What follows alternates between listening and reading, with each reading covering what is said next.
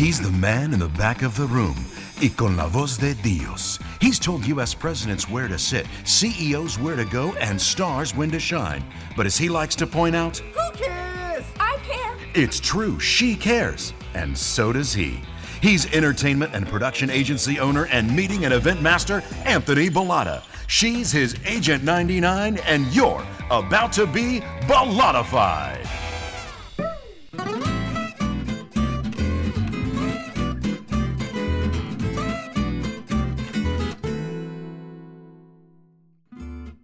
Episode of Bellatified, the one and only pod about events, entertainment, and engagement. I'm Anthony Bollotta, and I'm here as I am every single week with the always delicious, always optimistic Alexia Christina Postelidis. Opa! Oppa. Hi. Hi, how are you this afternoon, morning, evening, whatever I? I'm okay, but I have every fan and the air condi- which I have not run the air conditioning really at all, and I have everything on right now. We're having a heat wave. Yes. You're bringing me right back into menopause the musical with that. yeah, gonna start a- twitching. Oh my goodness. It is supposed to warm up here in Southern California this week, although uh, I almost hate to say this because it's going to sound like uh, I'm bragging, but the weather has been unbelievably delicious as of late, especially in the evenings, those cool evenings Yes. that I remember we had when I first moved here. And it seemed that we had lost touch with those cool evenings in the middle of August, but they they were back at least for at least until now. We'll see what happens Yes. tonight. Yes. Oh, it, it uh, sadly, I have to say, I've been noticing a fall chill in the air, even through the heat. So it's making me a little sad, but that's okay. I'll I'll survive. So keep your Fanny Willis's on, and we'll uh, we'll cool you down. and that's all I got today. That's Yeah. all I got today. Well, is there anything else on your mind? Anything important you want to share? Actually, I do have a little something I'd like to share. Let's get tipsy.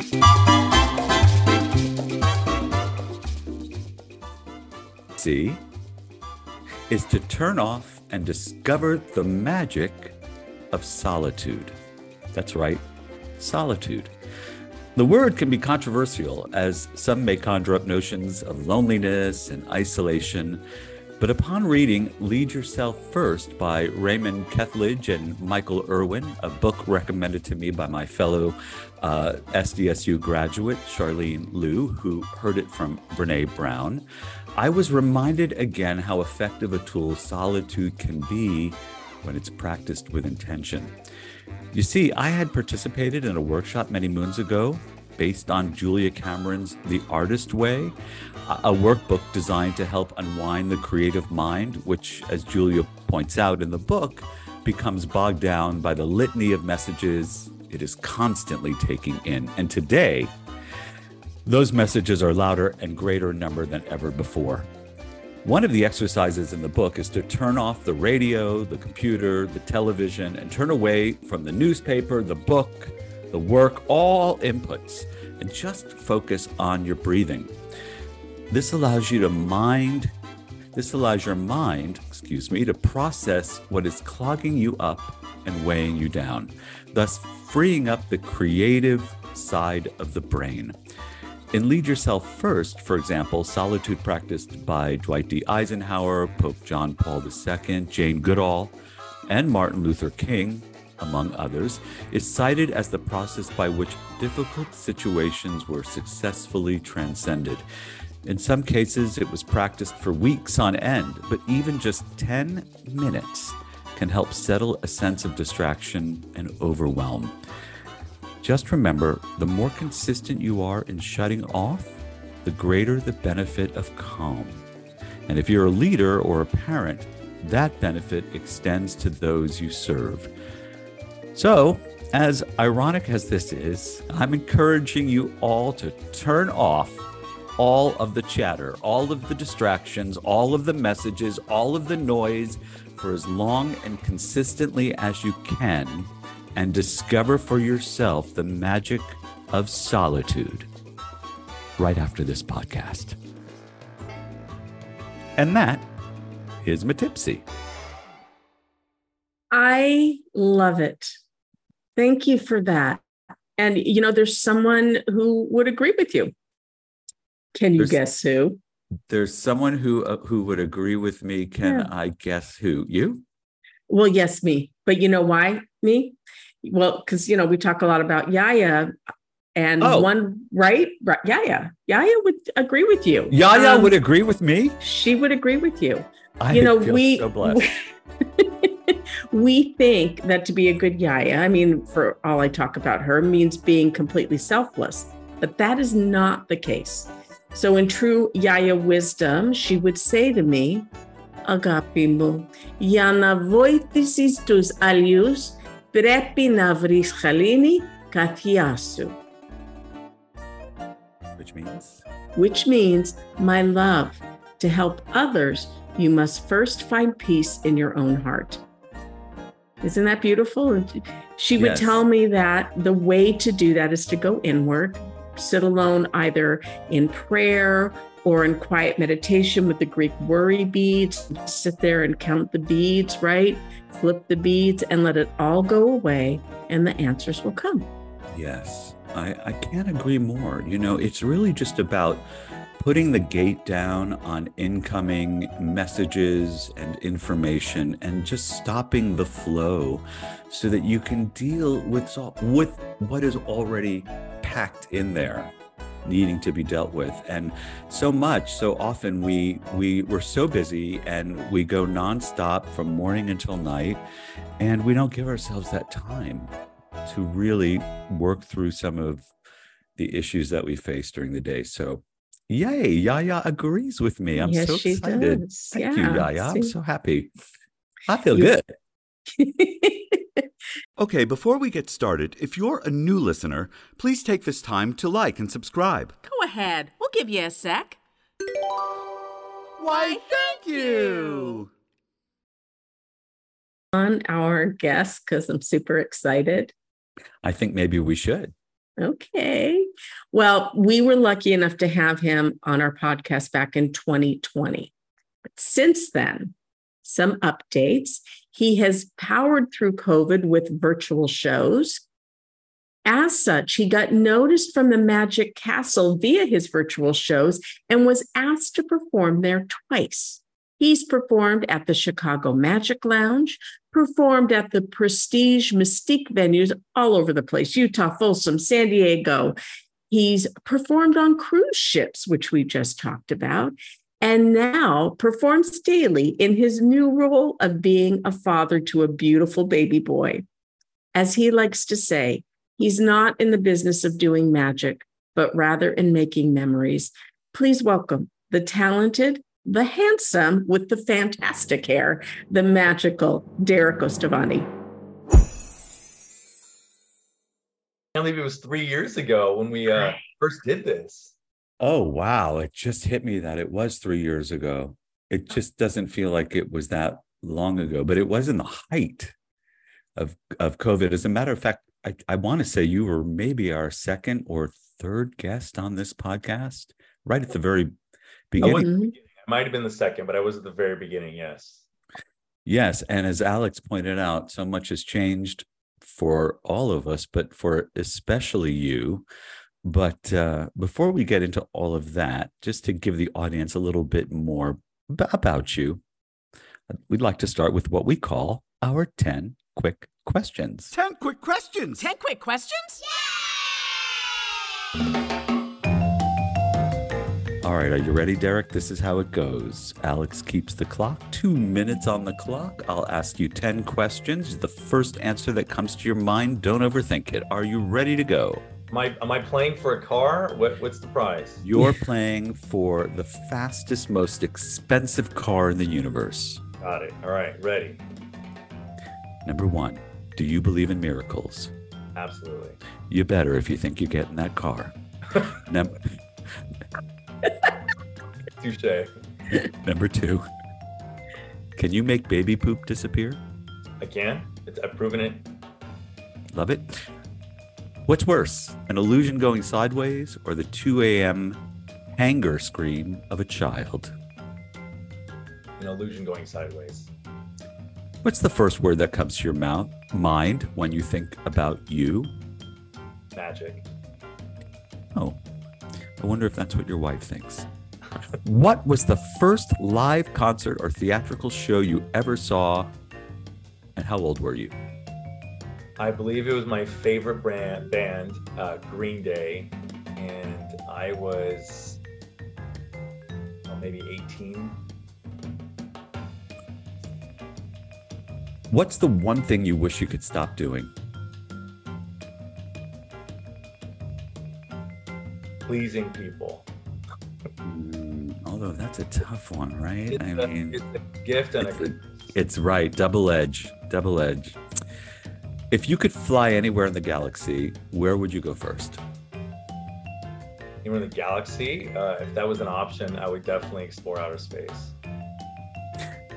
Derek, your life is but a pizza. What is topped? What is it topped with? I'm oh so okay, not in a traditional sense. Uh, it's topped with um, lots of love from friends and family, uh, excitement, joy, um, and always something new. What's the most common, or on the other hand, most ridiculous thing said to you by someone while you were performing? You're an alien. Are you? I'm not, but you can actually see footage of this when uh, I did a bit with KUSI. That the, the the news prompter in the in the studio repeated it several times. It was. Interesting. Hmm. That wouldn't come to mind when I look at you necessarily. You don't look like an alien, that's for sure. Yeah, I hope not. And lastly, if Pierce Brosnan were dyslexic and married Toni Braxton, what might their child's name be? Braxton Pierce Ostovani, that's my son's name. That's what I'm talking about. Woohoo! We just wanted to see if you know it would spur any any any you know memory, any uh, remembrance of what the name actually means. Excellent. Thank you for playing 10 quick questions. Yeah, good questions. Very good. You were very quick, very quick. I, Of course, you would be though, right? Because that's what you do. You, as a as a magician, as an illusionist, as a mentalist, you have to be quick on your feet. Yes. Um, you know, I I think it definitely uh, enhances your performance because you know, unlike some some art forms like like a theater, you know, you don't have people uh, just sporadically saying something to you. But as a magician, you do.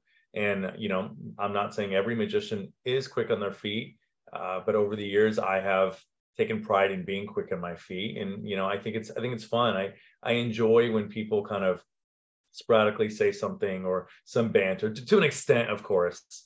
Um, but it, it is it's fun. It's fun to be on your feet and play with the audience. So you know, it is important for me. Where does the line get crossed? When does it become too much?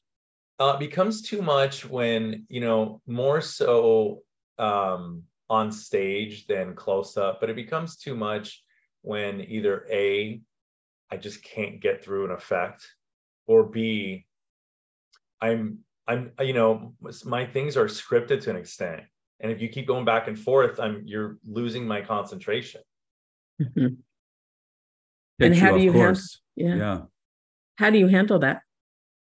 you know uh, you know you never want to jump down a person's throat that's never good um you know I, I i'm an easygoing person and I, I i let it slide and you know nine out of ten times it's it's never too much you know just having fun um there has you know i've been doing this for nearly 20 years so you know in my experience of course there's going to get those people that are out of hand and it's it's normally you know alcohol induced um Mhm.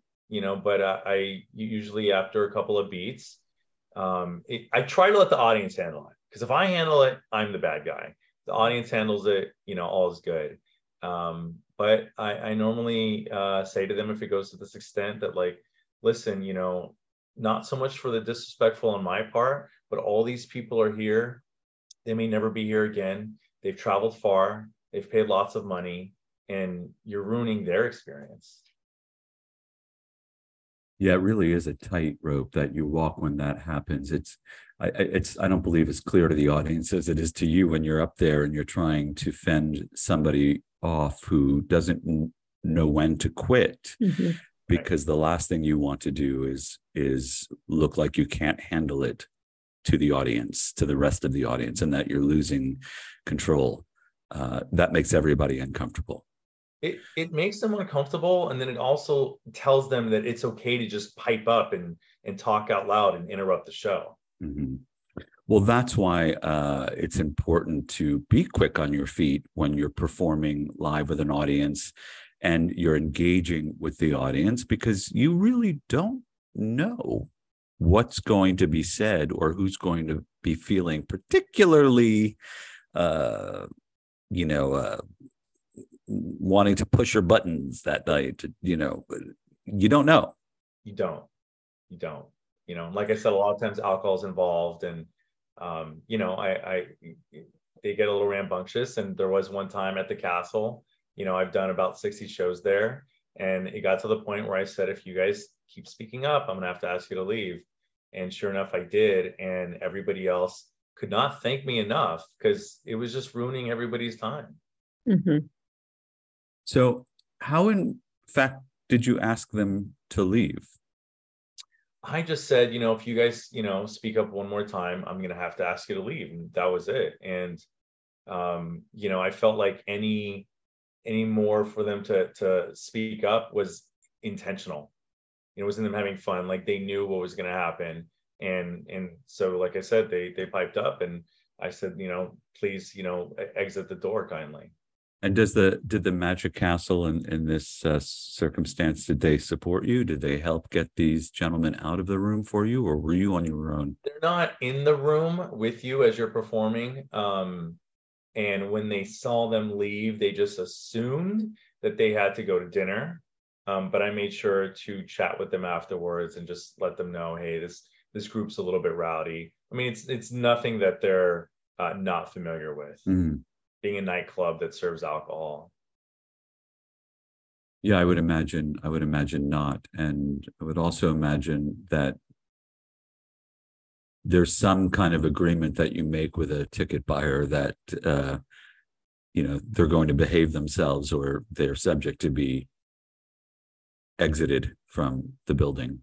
Sure. No they're they're very strict over there. Um, if if people listening don't know you know there's a very strict dress code and um, it's invitation only. And if somebody gets invited and they go to the castle and they misbehave um, they will get in trouble on the spot but then whoever invited them will also get in trouble, unfortunately. Mm. So wow. today's tipsy was about solitude. I'm, I'm wondering, do you have a, a solitude practice that you incorporate into your day or week? Especially now with the newborn. right.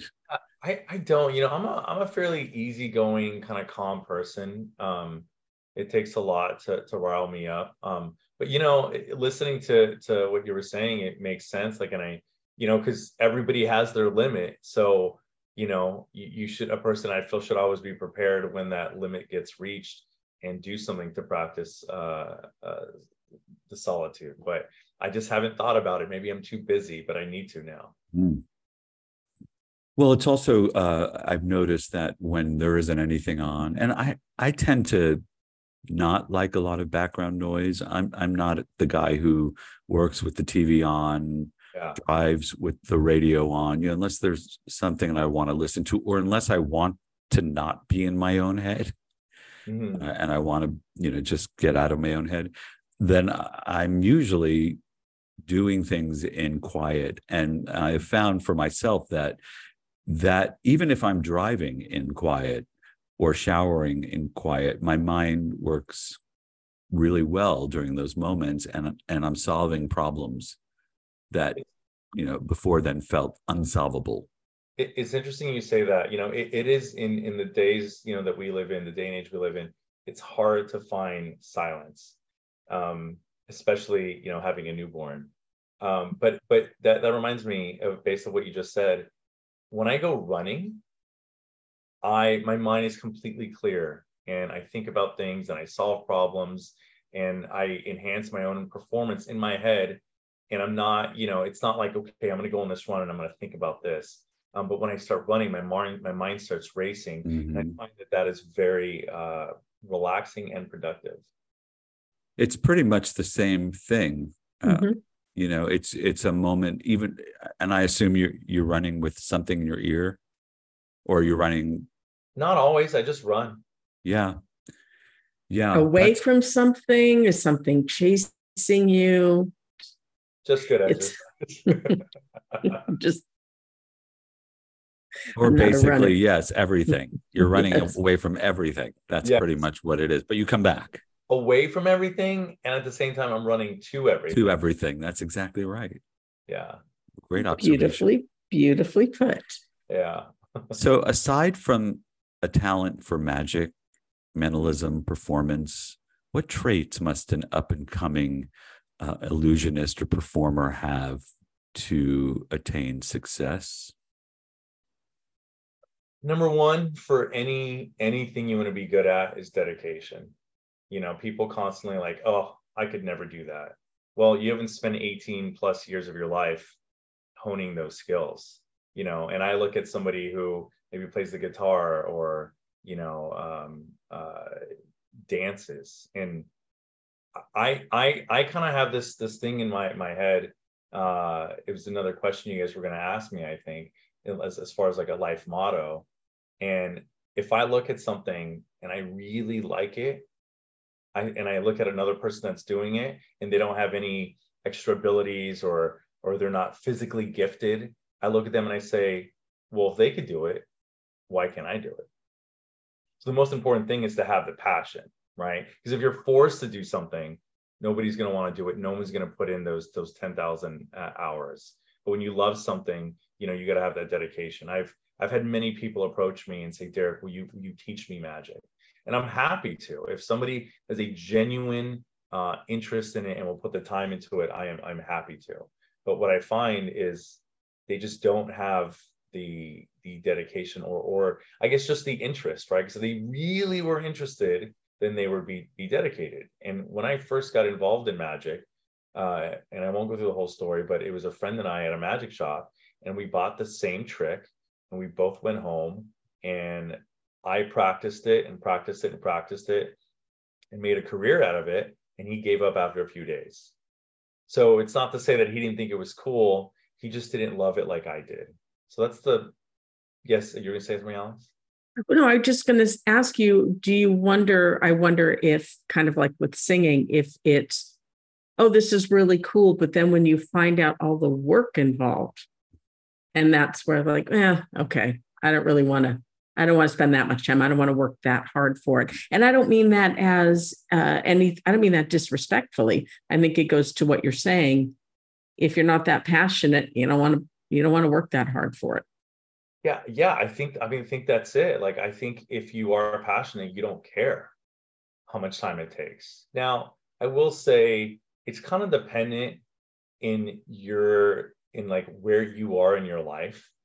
Right? Now, I probably picked it up on the towards the like end of where I could pick it up. I was 21, right? And that's like right when you start getting responsibilities in life. But if I were to try and pick it up now, you know, and let's say I had a different job and a full time job and I'm married and have a baby, um, you know, it would be very, very slow progressing. You know, it's you when you have a lot more time, you can dedicate towards something, but then it's do you do you want it if you have that time and you do you want to dedicate it are you passionate enough to dedicate all the those hours of practice and dedication?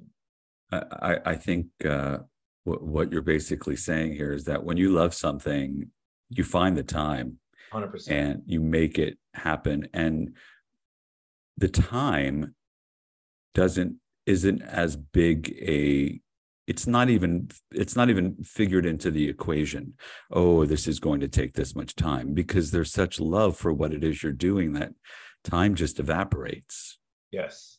Yeah. I mean, you, you, I, you know, I remember practicing countless hours until I fell asleep. And as long as I had nothing to do, I didn't care about the time.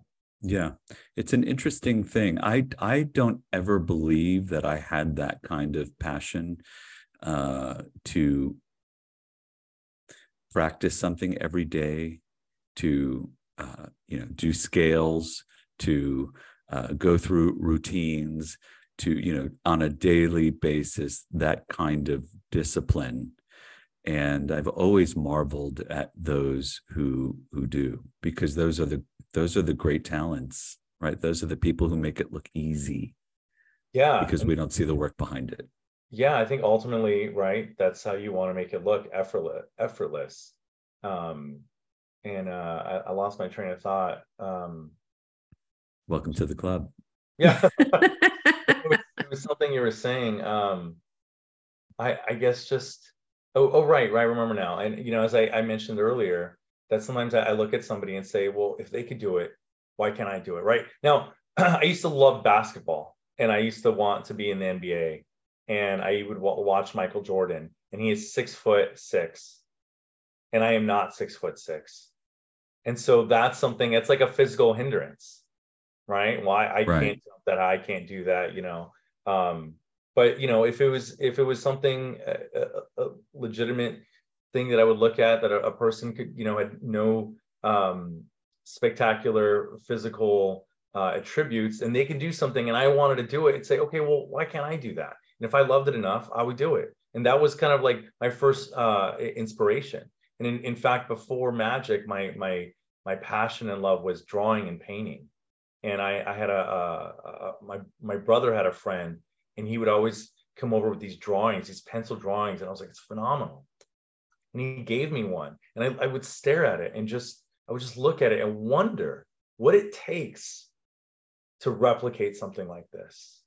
Because i was i never knew. I you know i'm sure i did a little drawing here and there in school but this this style of drawing very much uh um you know just i just gravitated towards it. And so i sat down with his drawing a blank piece of paper and I tried to replicate it.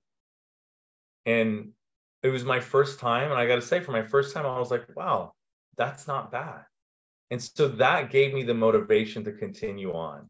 I think that's important too, right? Now saying this out loud.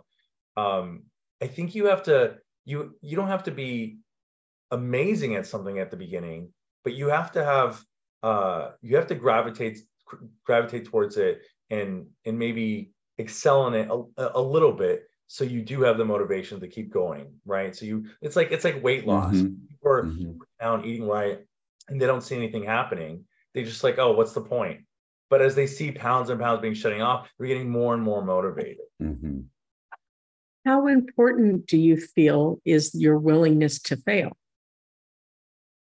You know interesting enough i go back to michael jordan. He had a quote that said i failed that therefore i've succeeded now, nobody nobody goes to fail, right? You put all this work into into in order to succeed, um, but you're never going to learn until you fail. You're going to do something and it's going to work every single time until it doesn't, and then you're going to learn something about that and realize why it didn't work, and then the next time it's going to be even better than it was the previous time.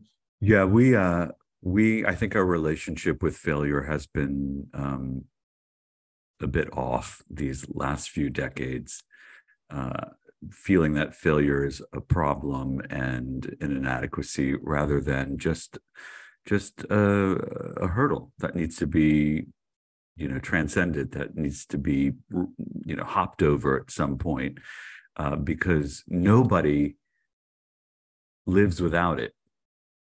It's true. It's just we, that those who achieve the most are those who are able to deal with it the most and plow through it until they are successful. You, you come out strong on the other end. Yeah. You need to look at it as a blessing because you right. don't know where your ceiling is until you hit it. Sure. And that's when you can break through it.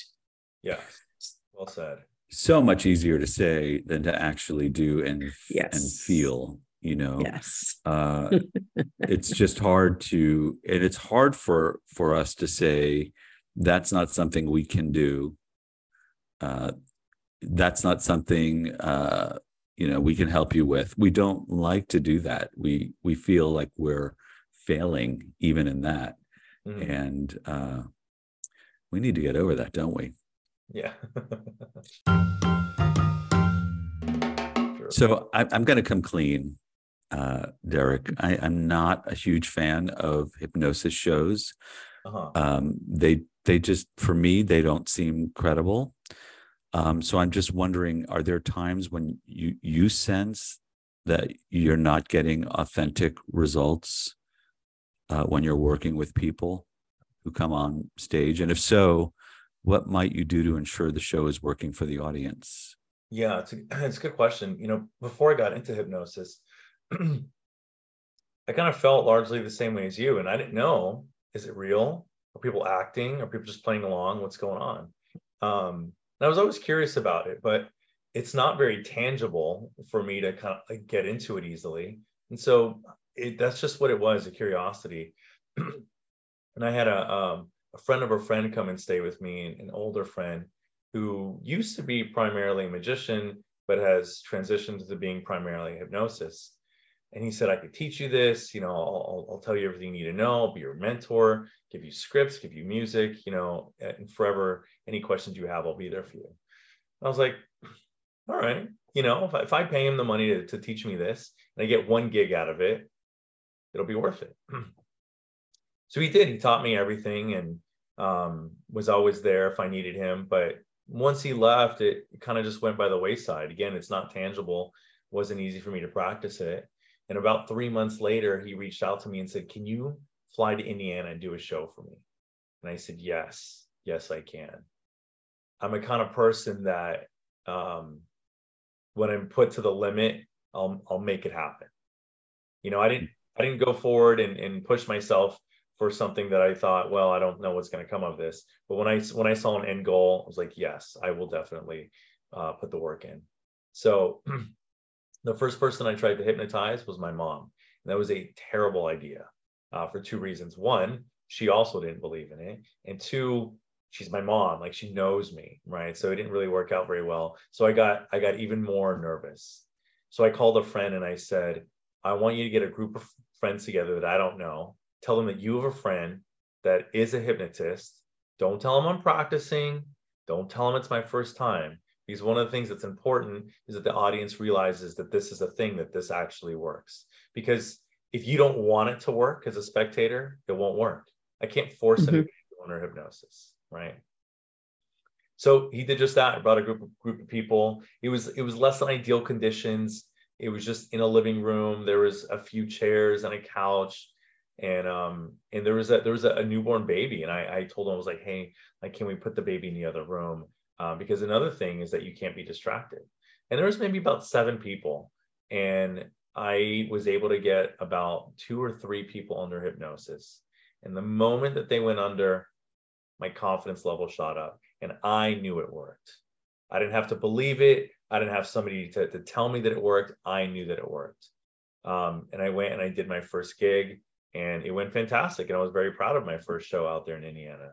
Um, now, to, to answer your, your question more specifically, there's a reason you bring up, you know, a group of people, 15, 20 people, um, because not everybody goes under. Like I said, everybody can, but maybe they're distracted. Maybe they're they're thinking about something else. Maybe there's loud noise. Maybe the person next to them, you know, nudge them, whatever. For whatever reason, likely not everybody will go under. So people that don't go under, I send them back to their seats. And if I ever feel the people that are under, if I feel that they're just playing, I also send them back to their seats. Not not in a bad way, not in a I'm trying to be, but I just want everybody up there to be legitimately fully under hypnosis. Have you ever had a time uh, doing a hypnosis show when nobody has gone under? Knock on wood, that, that has never happened. Um, it's always been a, a fear, of course. Uh, but like I said, I get I get about 20 people under, uh, or I, I put them under and do the induction. And sometimes I'm left with 15, and sometimes I'm left with five. But you know what? I actually prefer even having five because I know that those five are are like under very deeply. Number one. Number two, it's less people for me to control, and so I feel like we can have a little bit more fun that way. How can you tell? How do you know? when somebody is yeah there's a um there's a couple couple tells. I mean it's kind of just like you could see their body. I mean there's certain things that i look for at certain moments during the induction um and there's points when their body just goes limp. You know it's like it's like when if someone were to hold your your hand and drop it it takes a second right for it to actually fall down. But if that's dead weight that's going to go the second that your hand releases it. And i could i could see that in their in their body language. And in fact i'll even do that. I'll just take their hand and, and drop it and see um, you know how it flops. Um, that's one test. And like i said just their body just hunched over you know just they're completely out. And those two things for me are, are uh, a great way to know. And then and then when i start giving them suggestions you know and i could tell if somebody is legitimately under hypnosis or they're just kind of going along with it. Does your show prep or your pre-show prep differ when you're doing a show of hypnosis or mentalism as opposed to uh, an illusion show or a sleight of hand show? Do you prepare in a different way? Uh, as far as do I prepare personally or like you know when I'm in front of personally your oh. your own self before these performances. Yeah when I prepare for hypnosis it's very much just getting down my patter and understanding transitions right? There's not a lot of physical things that I need to prepare for not not a ton anyways. Um, so it's just this repetitive uh, patter and speech of the induction in, in my head. Not in my head i mean I, I do it out loud.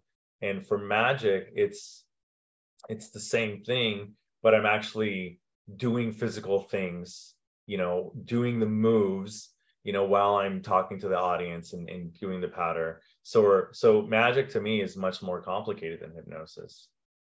Do you warm up? Do you warm up your body? Do you you say you run. Do you run before performance to you know ensure that your your body is working as you want it to sometimes i mean i just do that generally for myself. Uh, it's never like i got a show today so i have to go run or, or work out.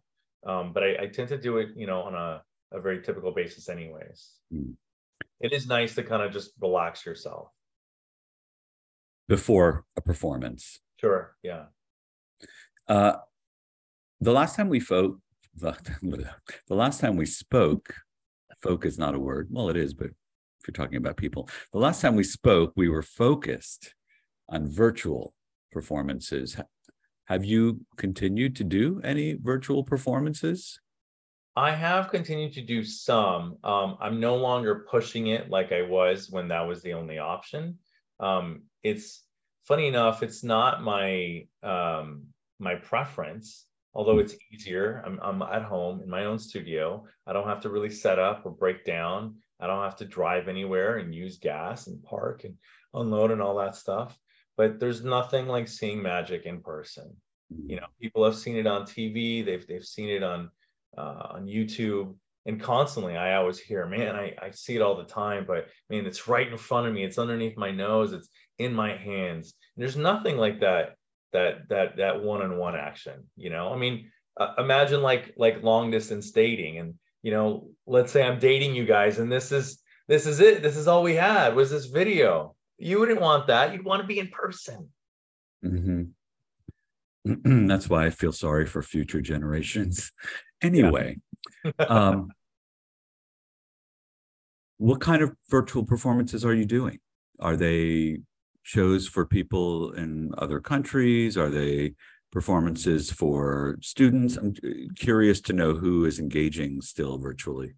Yeah, the ones that I'm that I'm still doing on occasion virtually are, are still um, largely corporate events, um, but it's events or or um, companies that have multiple offices and aren't flying everybody out, you know, for one event, and they want to do an event virtually, and um, so they have, you know, an entertainer such as myself and so there's people in different offices, different parts of the country or the world, um, all engaged in this one show. You know, I see that as a potential benefit to employees. Just little timeout breaks for, you know, a short performance, a short something, you know a, a musical performance to inspire you um, a magic performance to um, you know just revive your sense of of engagement and play uh, it's not something we do in this world today or consider but it seems very viable to me that it could be offered uh, to those companies with big hmm. big uh, uh, employee roles, you know, and and people around the world. Yeah, no, I think it's a sense of camaraderie, you know, and they get to see each other and interact with each other mm-hmm. and experience something special with each other. And again, every company's different. You know, some companies don't have a large budget and so they can't fly everybody out. Uh, last night, I did an event for a company, uh, 1,500 people who flew them all in from different parts of the country and I was I was a, a, performer, and then they had OneRepublic, which was the main act, mm. you know, and so they get everybody engaged that way. Yeah, I mean that's still what we prefer too. Absolutely. 100%. But um well definitely it would be nice to see virtual performances not as a substitute but as uh just another thing, another something that's done to whatever camaraderie, um, engagement, you know, to increase productivity. Uh, it's just sort of sad that what we're seeing, it's great that you're doing it. We're not so much mm-hmm. in our world of events. It seems that people are really focused on live, live, live, which is great. We, yeah. like you said, it's better than it's the best. Uh, it's just seemed that it just feels a bit like we've let go of virtual. Nobody cares anymore until again we're going to have to care. Right. Whenever that is. Right. Yeah. Agreed. Now you're a father, huh? I am. I'm a Yay. six six months now? No, three months this Thursday. Three months this Thursday. How how does this impact your work decisions now that you're a, a papa? it's it's tough you know my my day-to-day tasks are, are not as as efficient right now you know I'm, I'm working on a computer you know sending out proposals or emails and, and then i have to you know tend to the baby and go back and forth so it's not as fluid as i would like.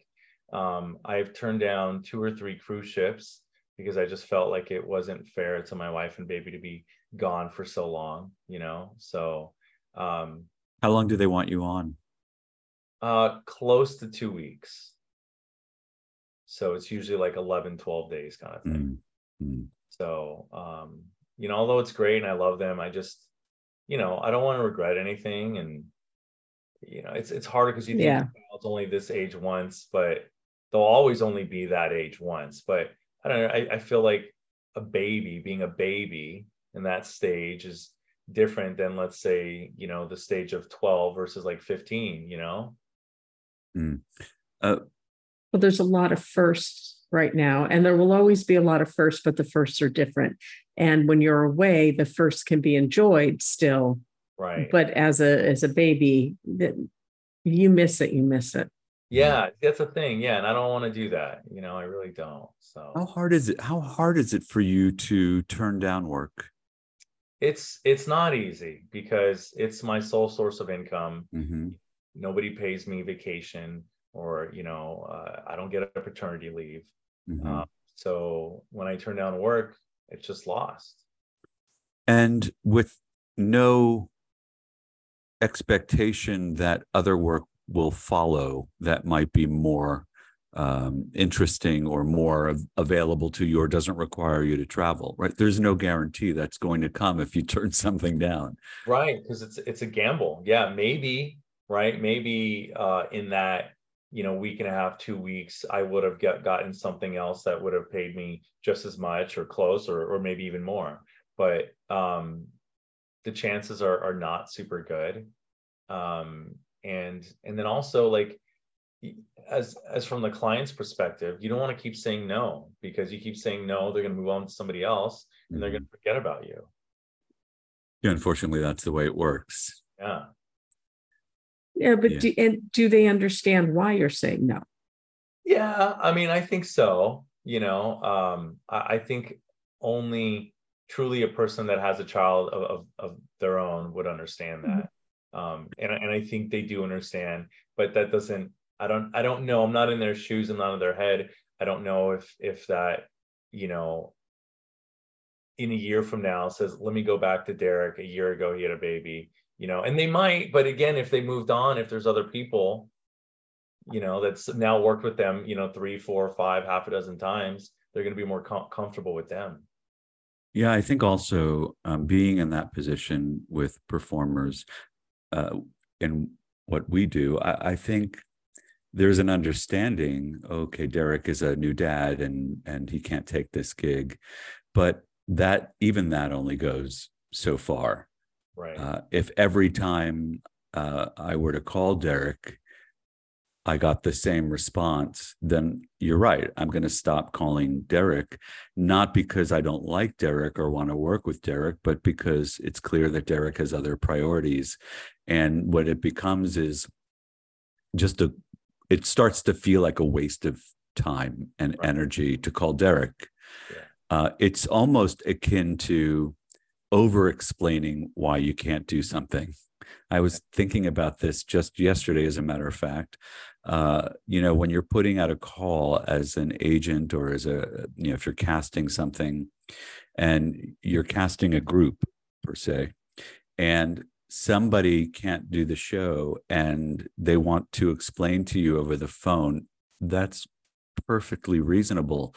But when that phone call turns into a 30 minute phone call of apologies, then that's not reasonable. That becomes a waste of time for someone sure. who now needs to move on and find somebody else in your stead. So it's sort of a tough thing to say no as a performer. You have to do it in a way that's completely inoffensive and also shows an awareness that you know the person is busy and that you've wasted some of their time, perhaps.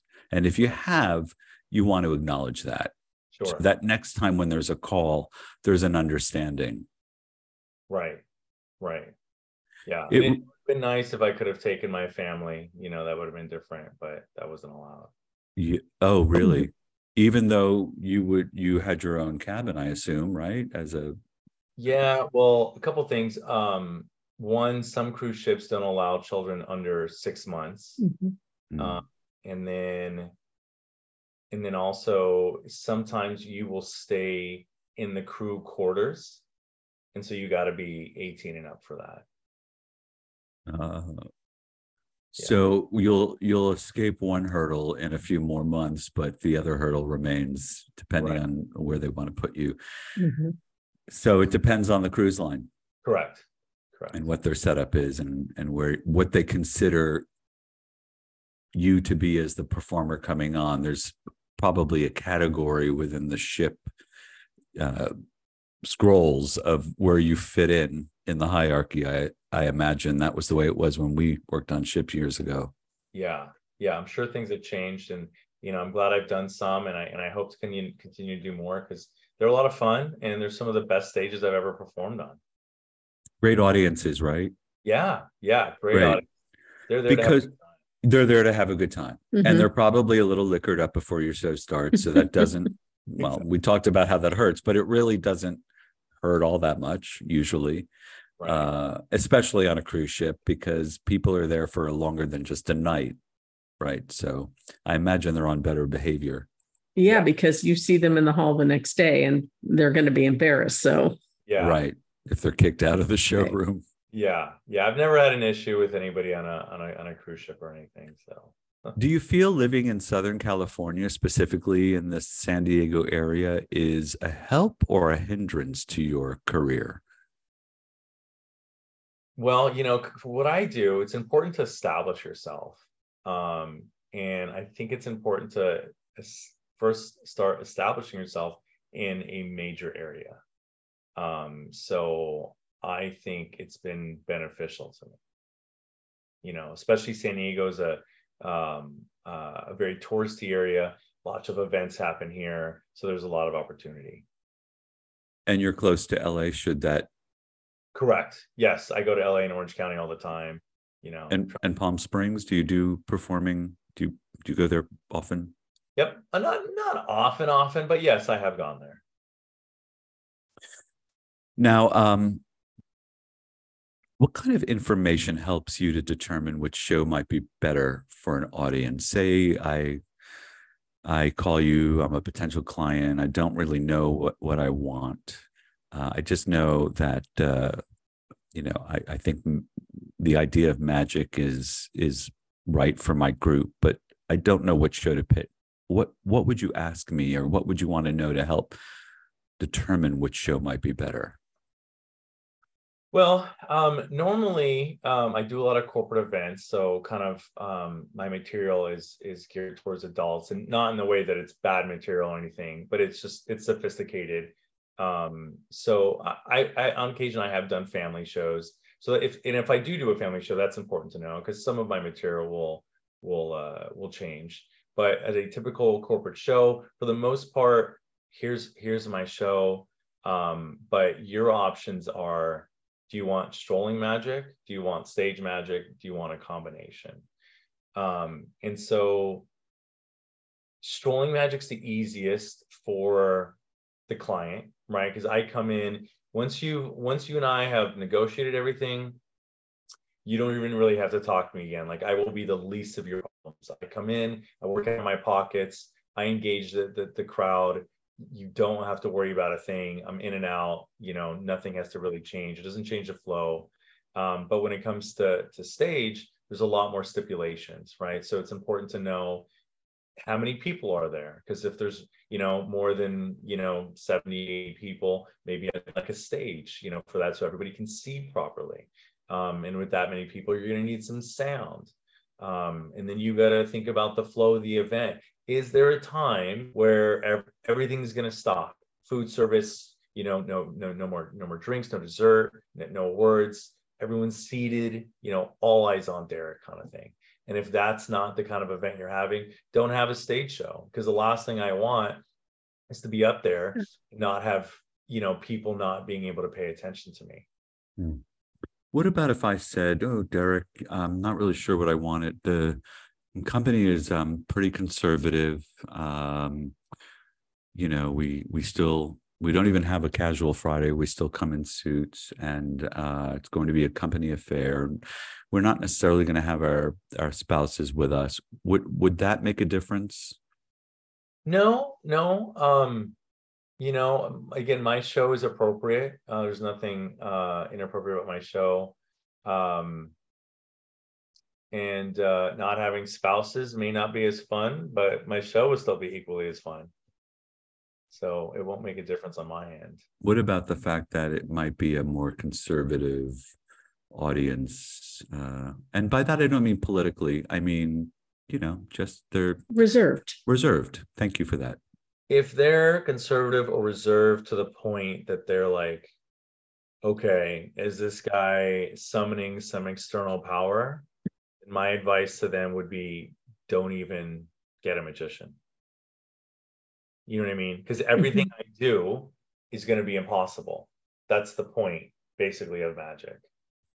And so, if that's a worry for them, then they should, you know, look to a band or a comedian or something else. What I'm hearing is you're not, you're not there to uh, change the minds of non-believers necessarily. That's not the point.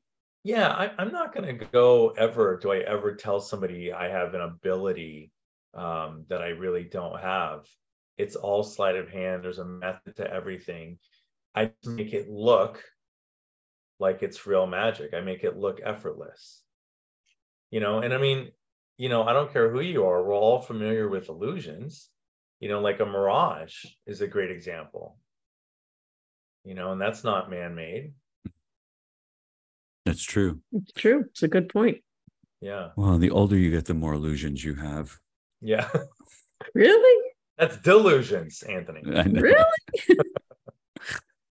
Um, you uh, you apparently started doing magic for free to to I assume uh, level up your skills and and get really good at it. So I'm I'm curious, what are your thoughts on on the statement? Working for free to make it. Sure. I mean, at the beginning, I, I wouldn't have even thought to charge anything. I was just excited to share my my passion and magic with people, right? Because initially I find I find this love of magic and it's you know, I didn't look at magic and say like, "Oh cool, I can learn that and then I could show it to that person." I'm just like, "Wow, I can do that. That's amazing." So let me do that. And anytime I feel that you're so excited uh, about any one thing, you want to share that with people. And you share that with somebody and you realize, oh my God, they're loving this. They're excited as well. I'm making this person's day. And that fuels your fire in a, in a different way. Um, and so, you know, I started when I was in college and I'm just doing it for roommates and at parties and at bars and friends and not thinking about um, doing this for a living or getting paid for it. Um, but, you know, uh, eventually I think, okay, well, you know, how can I how can i how can i do something on a regular basis? It wasn't even necessarily to get paid but it's like uh, how can i do something where i don't have to go look for an audience but i have one set every week? And maybe maybe i, I started doing uh doing restaurants. And i think i you know at the time got paid little to nothing. And that was okay for me. I was just excited to, to do it.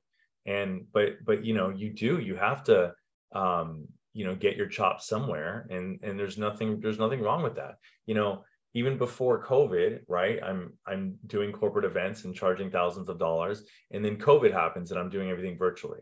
Well this to an extent is a is a brand new for me you know and so i didn't at the beginning i didn't charge nearly as much as i would have in person but after I, I gained some skill, uh, understood what was going on, understood you know how to make a studio, um, learn you know specific uh, effects that would cater itself towards uh, towards the camera, I started upping my rates and getting back to what I was uh, in person. So I, to answer your question directly, it's I think it's important to start off, you know, at a, a free or a cheap price, gain your skills and work your way up. You know, learn to walk before you you run kind of thing.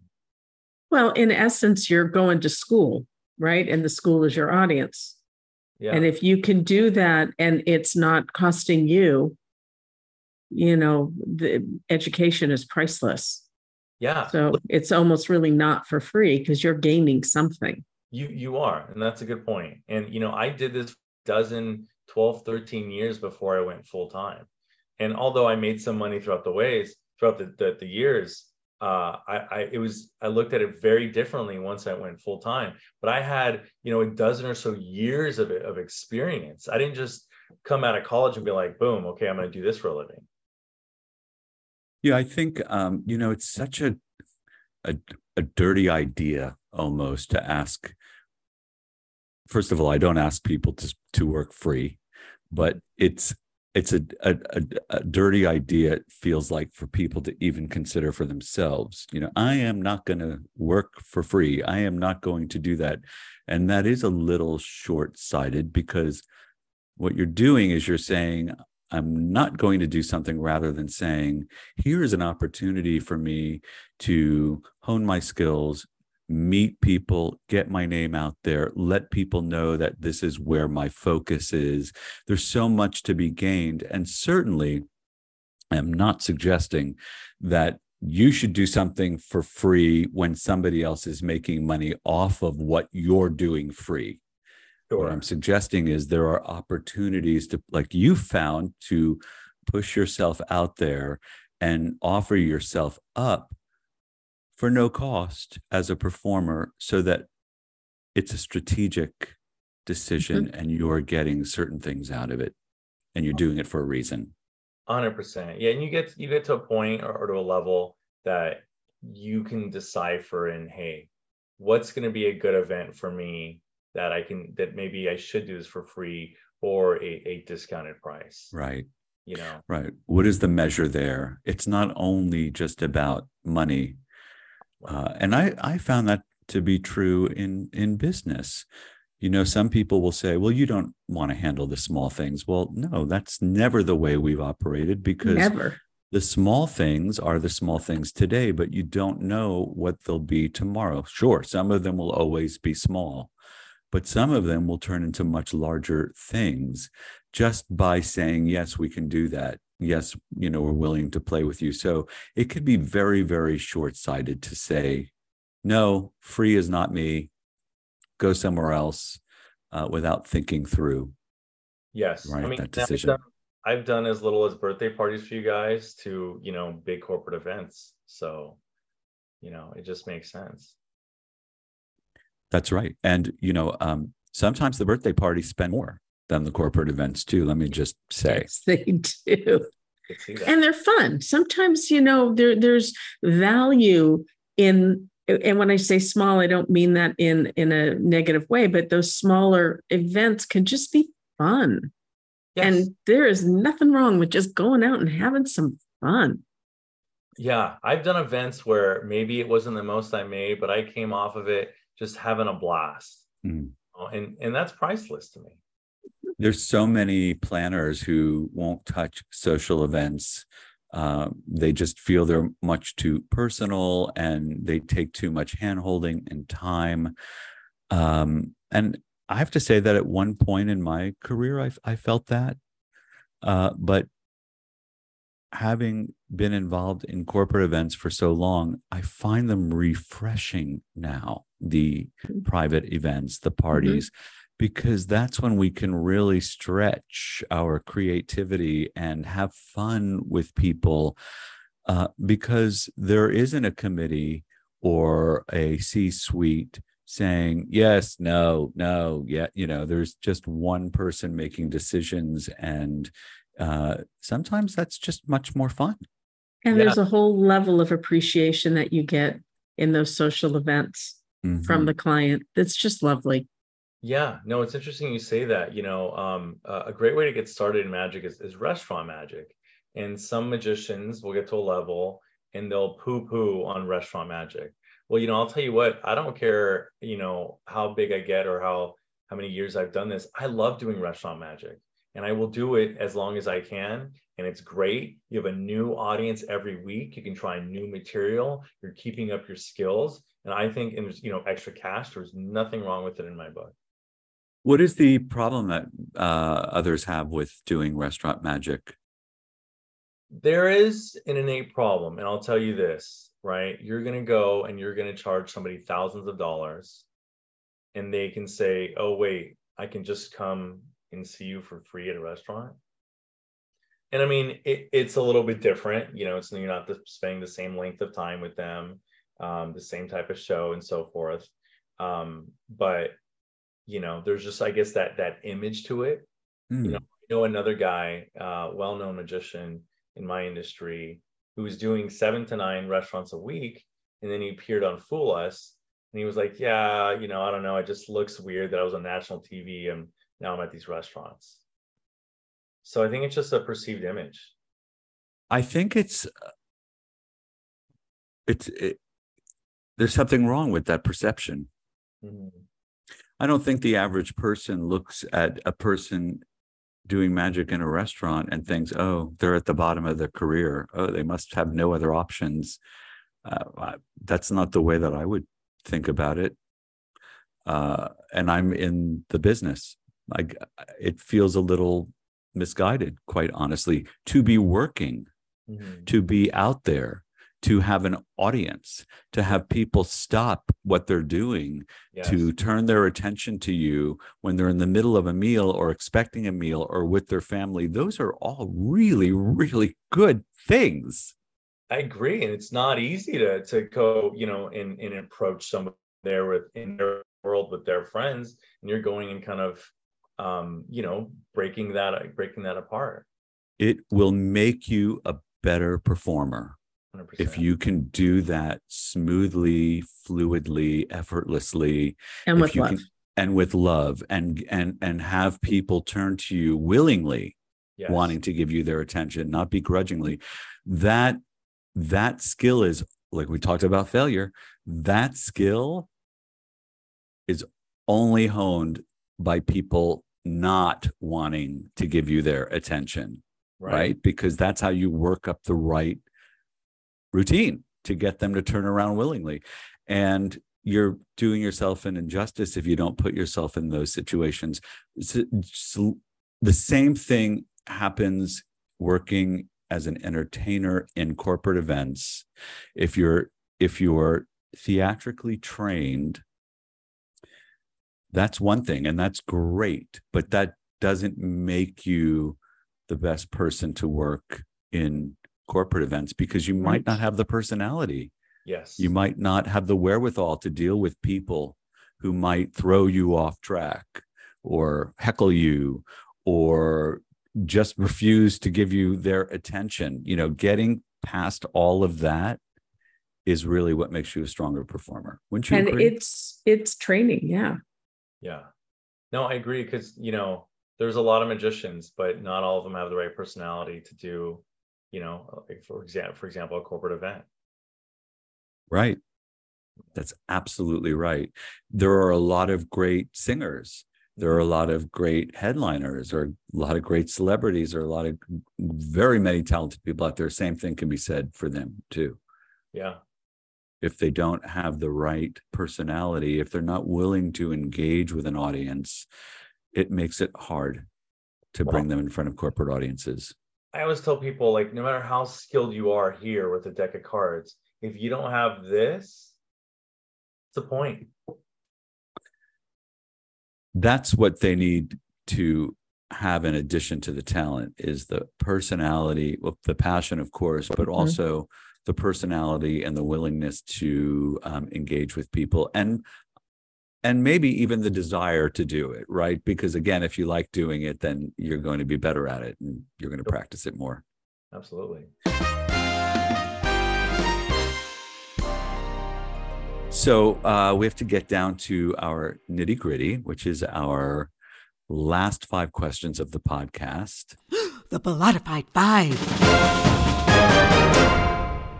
Uh, I don't even think you were asked these questions last time we had you on. It was so long ago, and you know we've changed up a bit. So, first question for you, Derek, is what is your golden rule? My golden rule. Um, can I have can I have more than one golden rule? Love it. Okay. So uh definitely take pride in what you do. Whatever you do, you know, my mom always said this, whatever you do, do your best at it. Mhm. Uh, be flexible. Like I said earlier, be your client's least problem. If you can be flexible and change things around and you make it easy on them, you're going to be so much happier. Um, and then finally, you know, get out there, spread the word, make yourself uh, as familiar with people uh, or make people as familiar with you as possible. And uh, and remember names Mm. if you take an interest in them, they'll take an interest in you. And it's something that I subconsciously did. And then people would point out, oh, Derek, you're so good at names. And I realized how strong and powerful that skill is. Mhm. It makes people feel seen when you remember their name. It- People it- love the sound of their own name. Yeah. It it makes them feel like you know who they are, that you actually took a moment to to get their name. Yes. Uh, what is the one daily habit you have that you strongly believe contributes to your success? Um, being memorable, I think, is very important. Um, being prompt, not only you know being somewhere on time, but responding to a client on time. You know, um, I always have my phone on me. I'm in front of my computer. Client emails me. I almost try to get to them as immediately as I can. Um, and and sometimes too, it's not necessarily a client looking specifically for you. They might just be looking at, at several people and if you're the first one to respond your odds of of getting that work uh, um, increase exponentially hmm For sure. When no one is listening, what are you telling yourself? you know it it goes to what i was telling you earlier that you know i look at somebody that is better than me or is doing something smarter than me and i say well hey if they could do it there's no reason i can't do it you know and it doesn't matter whether it's a it's a card move or a presentation or a business move you know i had, a, I had an algebra teacher in high school that said always be friends with people that are smarter than you Mhm. Perfect advice. Very good advice. yeah Uh, what is one change you'd like to see in the world?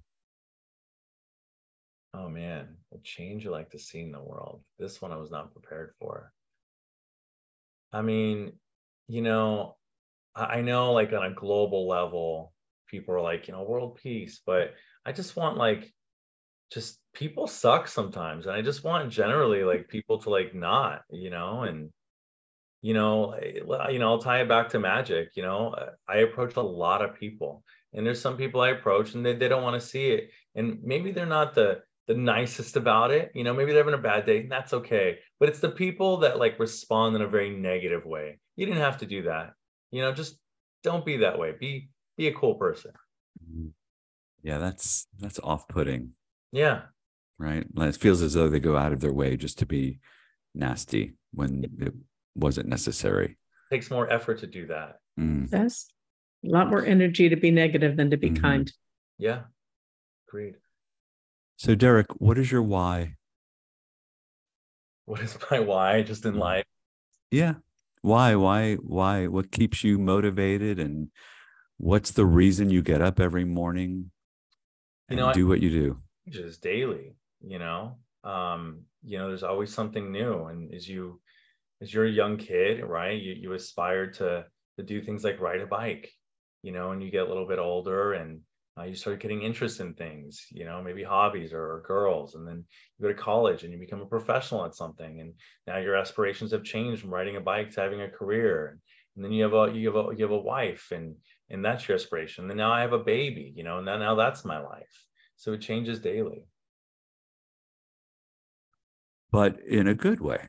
in a good way. No, yeah, not that's beautiful. no. Yeah, I think it's true. I mean, u- ultimately, I, I'm I'm blessed and Well- I have a career that I'm passionate about and I love, and you know, I have a loving family, and and really, you know, there's nothing more I can I can ask for. You know, I'm happy, healthy, and what else do you need in life? Well, it sounds to me like you um you are intent on living as full a life as you possibly can. yes i you know things that i i aspire to do i just i, I love to do it and you know I i'm you know pa- magic's my passion right now and i know it'll always forever be my passion but i'm actually really looking forward to like what's the next passion that's going to come along I have to say, um, you know, it's not that I stalk you. I stalk all our, our all, all our artists, just so you no, you I really don't. But what I do notice about you uh, is that you you lead a happy life and you exude happiness. And when I see your social media, it's not fake. no Everything that you're sharing with your friends and your family and your fans, it's all real. yeah You are a real, you're a very genuine human and you're a genuinely kind human. oh thank you yeah no i i try not to put anything negative you know but everything you see is is positive and like you said is 100% real One more question, Derek. yes Little Braxton Pierce comes up to you one day and says, Daddy, I want to be a magician. what do you say to him? I, I got I got chills just hearing that, and it, it would it would be my pleasure to teach him. Um, you know, I'll never push him to do any one thing. He can do whatever he he likes. I will say that I don't want to inundate it with uh, inundate it inundate him with magic because it's not for everybody. Not everybody wants to be a magician, um, but it's special. It's special to me, and it's special to the people that I show it to. And the last thing I'd want is for him to be an adult and see magic and just roll his eyes and, and just say, oh, it's only magic. You know, it, it's, I want it to be as special for him as it is, if not as special, if it's not as special to him as it is me, I'd like it to be as special to him as it is to just your everyday people. I have so many more questions now, but I've already said that's the last question, and we have to wrap up. So I guess we're going to have to do this again, Derek, in three more years. Let's do it. No, let's not wait that long. Yeah, no, it, We shouldn't years. really wait that long. It doesn't feel like it's been three years. It's it's just crazy. I hate to even use that word because it, it just feels impossible. It, it does feel like that, you know, year and a half, two years or so of COVID was just kind of like taken from us. Yeah, it certainly did uh, push us all off course Yeah. for a good while. It sure did. But we're so, so glad to have you in our midst still. And to know that you're still thriving and better than ever and working hard and now you're a new papa so your life is definitely fuller than it was and will continue to fill up i'm sure as the years progress Well, thank, thank, you for joining us thank you for being here and seeing you guys. And like I said, let's not wait so long next time. never and thank you for all the the nice uh, nice words that you guys have both spoken. we're fans we all Yeah. are in our office and if ever Very that much. doesn't feel the case then give us a call please because we are Okay, sounds good. Hey, thank you for listening to Bellatified. If you haven't already, please like and subscribe. And remember to leave us your questions or comments at bollotta.com backslash podcast. Bellatified is a production of Bollotta Entertainment. Hey, that's a lot of Bollotta. Stay engaging.